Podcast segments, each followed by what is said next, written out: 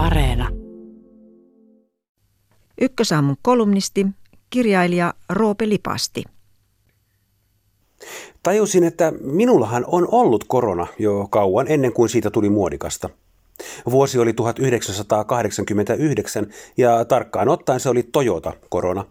Se auto opetti minulle ihmisistä kaiken tarpeellisen. Myin nimittäin sen pois silloin 19-vuotiaana, tai no, myin ja myin.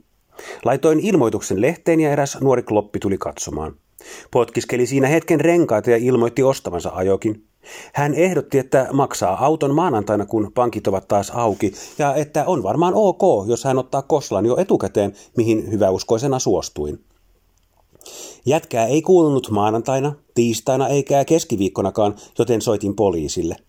Poliisi sanoi, että joo, se on semmoinen varassa poika, mutta eivät he asialle kuitenkaan mitään tehneet. Autoa, saati rahoja, en saanut koskaan. Tämän episodin jälkeen olen suhtautunut suurella epäluulolla ihmisiin yleisesti, nuoriin kaippareihin erityisesti ja omaan arvostelukykyyni vielä erityisemmin. Eivätkä siinä poliisinkaan pisteet ihan hirveästi nousseet. Silti Jälkikäteen ajatellen se oli ehdottomasti jokaisen menetetyn markan arvoinen oppitunti siitä, kuinka ei pidä olla naivi eikä uskoa kaikkea, mitä ihmiset lupaavat.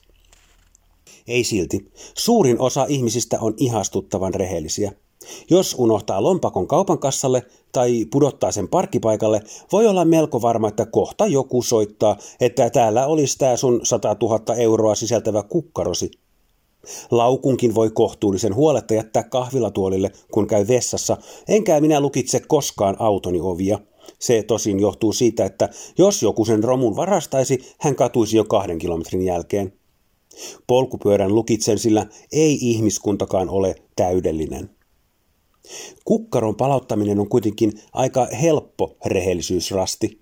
Paljon ongelmallisempia ovat monimutkaisemmat asiat, joihin liittyy ideologioita.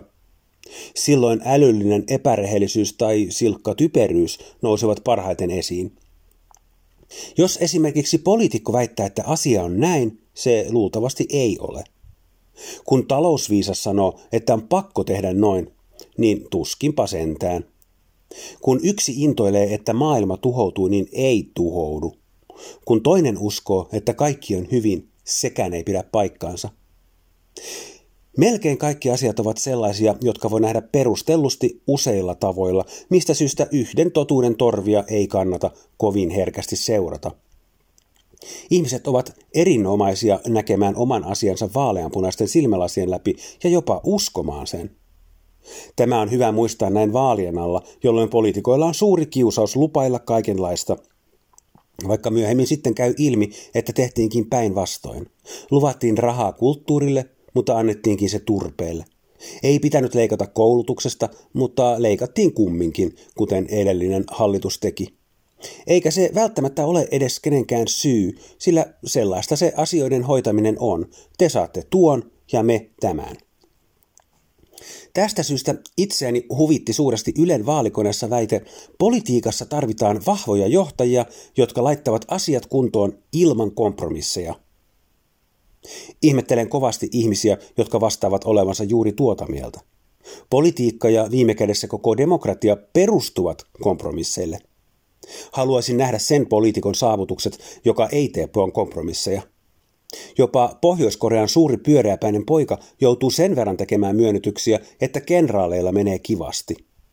Kannattaakin suhtautua suurella epäluulolla ihmiseen, joka ilmoittaa, ettei tee yhteistyötä eli kompromisseja, sillä hän on joko vaarallinen tai hyvällä tuurilla avuton, mutta hyödyllinen ei ikinä. Kompromissien tekeminen on siis ok, mutta eri asia on, jos jatkuvasti syö sanansa tärkeissä asioissa. Siksi neuvoni etenkin nuorille uusille äänestäjille on. Seuraa tarkkaan, miten ehdokkaasi ja puolueesi käyttäytyy. Pitävätkö he sen, mitä lupaavat? Yrittävätkö edes? Elleivät, vaihda puoluetta – Niitä isompia on kahdeksan kappaletta, ja jos vaalikausi on neljä vuotta, niin 32 vuotta voi vaihtaa puoluetta ja edelleen toivoa, että jos tämä seuraava nyt vihdoin olisi jotain muutakin kuin pyrkyryyttä ja oman edun tavoittelua sekä tulevaisuuteen siirrettyjä ikäviä päätöksiä. Vasta sen jälkeen on lupa kyynistyä. Silloin ihminen on noin 50-vuotias.